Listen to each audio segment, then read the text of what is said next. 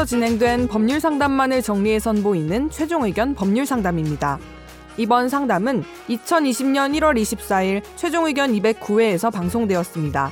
결혼을 준비하던 A씨는 약혼자에게 3천만 원을 빌려줬습니다. 그런데 파혼을 하게 되어 돈을 돌려받아야 하는 상황에 처했습니다. 약혼자의 채무 변제를 위해 빌려줬던 돈을 파혼 이후에도 돌려받을 수 있을까요? 대여와 증여의 차이점을 설명해드리고 돈을 반환받을 수 있는 방법에 대해 자세히 상담해드렸습니다.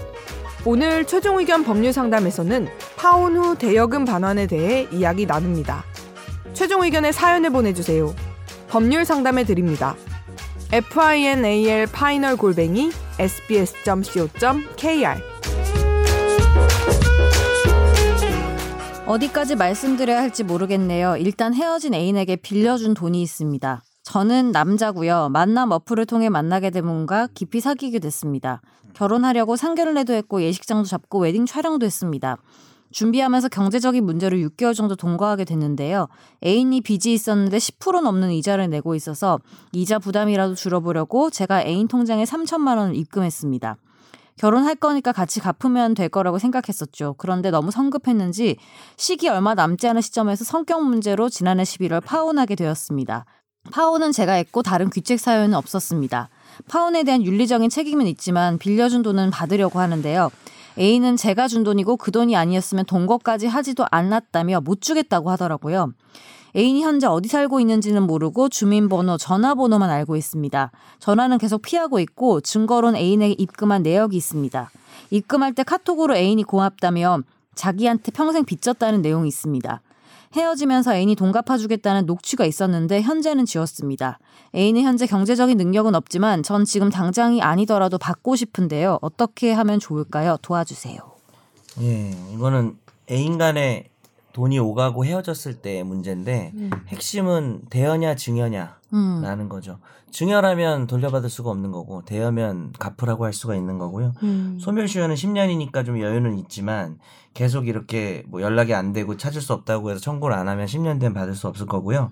어 근데 보통 일반적으로 생활비 좀 주고 이렇게 뭐 소소한 돈 준 거는 증여로 했을 때 가능성이 높은데 음.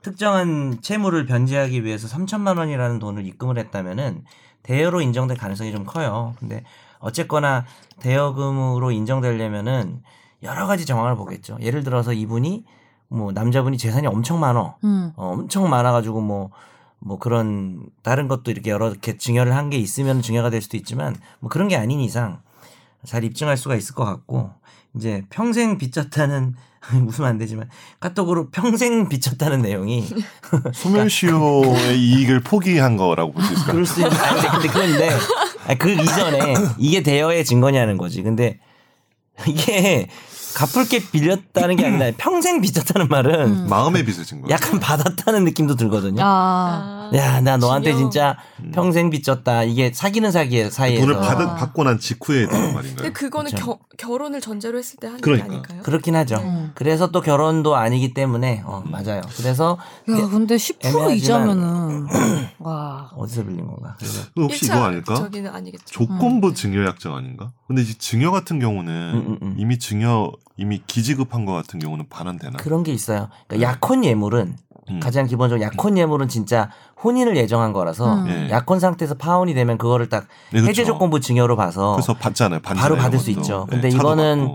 조건부 증여로 그러니까 볼 소지도 없진 않은데 전 조금 조건부까지 음. 결혼을 할 거니까 뭐 3천을 준다는 게 뭐 그렇게 해석될 여지도 있는데 법리 구성이 좀 어려울 수도 있고 그냥 그러면은 대여금으로 봐야 되지 않을까요? 대여금으로. 빌려준 돈. 6개월 같이 살았던 기간은 뭐 어떤 영향을 미칠 가능성은 없을까요? 그러니까 구체적으로 무슨 말이죠? 앞에 아, 여기서 오케이. 6개월 정도 아. 동거를 하셨다고 했잖아요. 결혼 어떤 전에. 영향을 그러니까, 그러니까 이 돈을 돌려받는데 그 시기가 돈을 불리하게 빌려줬던 시기 증여처럼 아니요, 아니요. 될까 봐 이분한테 불리하게. 그러니까 음. 아니죠, 음. 아니죠. 유리하게 되는 거죠. 왜냐하면 6개월 동안 그 동거를 생각 하면서 말해봐요. 예. 결혼 준비를 했으니까 그 당시엔 결혼을 전제로 준 거다. 나는 예, 예. 음. 결혼 안 했으면 돌려받아야 된다. 그렇죠. 그러니까 그거는 음. 증여라면 맞죠. 증여라면 이제 그, 그 얘기죠. 네. 증여라면 그렇게 쓸 수 있는 거고 저는 그 이전에 이거는 대여금으로 일단 그러니까 두 가지 주장을 해봐야 될 것 같아요. 대여금이다, 빌려준 거다. 그리고 뭐 선우기도 얘기하고 두 분이 얘기했지만은 증여라고 하더라도 결혼이 되지 않았으니까 돌려받아야 된다. 그러면 일단은 소송을 해야 되나요? 되나? 네, 네, 아, 소송을 해야죠. 소송을 해야 음. 되나? 마음이 지금 아프다. 상황에서는 주민번호랑 전화번호가 있으면은 소송 제기하고 주소를 또 모르는 상태에서 보정 명령을 받으면은 주소지를 또 알 수가 있어요. 그래가지고 이 소액 사건 네. 그 소송이 얼마까지예요? 소액이 딱 3천만 원이에요. 아, 이건 그래요? 이자는 따로 치고 원금으로 기준으로 하니까 음. 3천만 원을 초과하면서부터 음. 소액이 아니기 때문에 이건 소액 아. 사건이라서 음.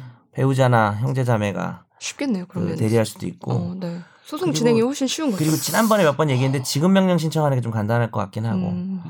근데 이제 그거하고는 별개로 파혼에 대해서 자기가 윤리적인 책임이 있다라고 말을 한 게 그냥 뭐 서로 잘 안 맞아서 이 사람이 한 거라고 했을 때는 큰 문제는 안 될 것 같은데 뭐 일방적으로 정당한 사유 없이 파혼했다면 그건 또 위자료를 물어줘야 되긴 하거든요. 음. 아. 별도로. 네, 근데 그 파혼에 금액이 그렇게 따른- 크진 않아요. 아 파혼에 따른 위자료도 있어요? 있죠. 와. 왜냐면 그렇구나. 자기 귀책 사유로. 그치. 아. 예를 들어서 바람 펴서 음. 네. 거의 혼인으로 가는 과정에서 한쪽이 네. 바람 펴서 음. 파혼됐으면 그거 위자료 바- 물어줘야 음. 돼요. 여기 몇천 보면 물어준다. 다른 귀책 사유는 없다고 하시는데요. 음. 쌍방 간의 귀책 사유가 없다는 거겠죠. 네, 그죠? 맞아요. 서로 그냥 성격 차이로. 맞아요. 어. 성격 차이로 성격 그러니까 차이인데 말을 내가 꺼낸 거지. 그러면 음. 귀- 그래서 그래서 아니 그러니까 그래서 내가 윤리적인 맞아요. 건데 귀책사유 없다는 말은 누가 특별히 뭐 바람 아. 피거나 이유가 있다는 건 아닌 잘못한 건 거지. 없다는 거지. 음. 이게 법원 소송 들어오면은 판사가 좀 고민 이게 조정하라고 이게 그냥 한 어느 정도 좀 조정 금액 해가지고 한 1,500이나 2,000 정도 해서 음. 할것 같긴 해요. 근데 크죠. 만약에 이 여자가. 여튼간에. 돈이 없어가지고 네. 3천만 원도 빌린 건지 뭐 준 건지일 테고 10% 이자면은 솔직히 지금 음. 당장은 줄 수가 없잖아요. 그러면 음. 어떻게 돼요? 일단은 그래도 판결문을 받아놔야 됩니다. 판결문을 받아놓으면 예, 국가가 지금 인정한 게 아니잖아요. 이 남자가 이 여자한테 받을 돈이 있다는 거. 인정을 네. 받아서 받아놓고 그럼 이 음. 여자도 뭐 살면서 돈을 벌겠죠.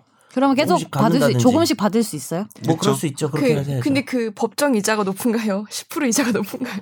아, 법정 이자가 일단 12%지. 법정 이자 12%인데 더 넘네.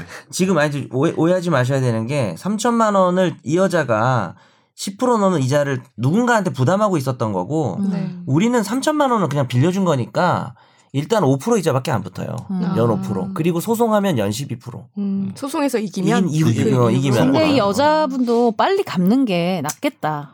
이쪽에. 사실은 갚아야 될 돈이죠. 음. 이거는 음, 헤어졌으니까 이게 결혼할 사람도 아닌데 누가 3천만 원을 줘요. 맞아요. 헤어지면 맞아. 친구보다도 먼 건데 맞아, 이거는 맞아. 여자분이 갚아야죠. 뭐 왜 헤어졌는지 모르겠지만. 아니 물건도 아니고 돈인데. 그러니까 예. 혹시 방송을 듣고 계시면 여자분이 네, 여자 듣고 계시면 꼭 최종 의견 많이. 사랑해 네. 계시죠. 그런 말 하면 안 되나? 타이밍이 안아 좋아. 그런 말도 해도 돼요. 네. 돈도 갚고 우리 사랑도 많이 해주고. 그럴 리가 있을까? 우리 욕할 우리 것 어, 같은데. 싫어할 것 같아. 그러니까 일단은 그 남자분 안- 입장에서 우리가 다 조언을 네. 해줬으니까 그 여자분 방송 안 들으셨으면 좋겠네요.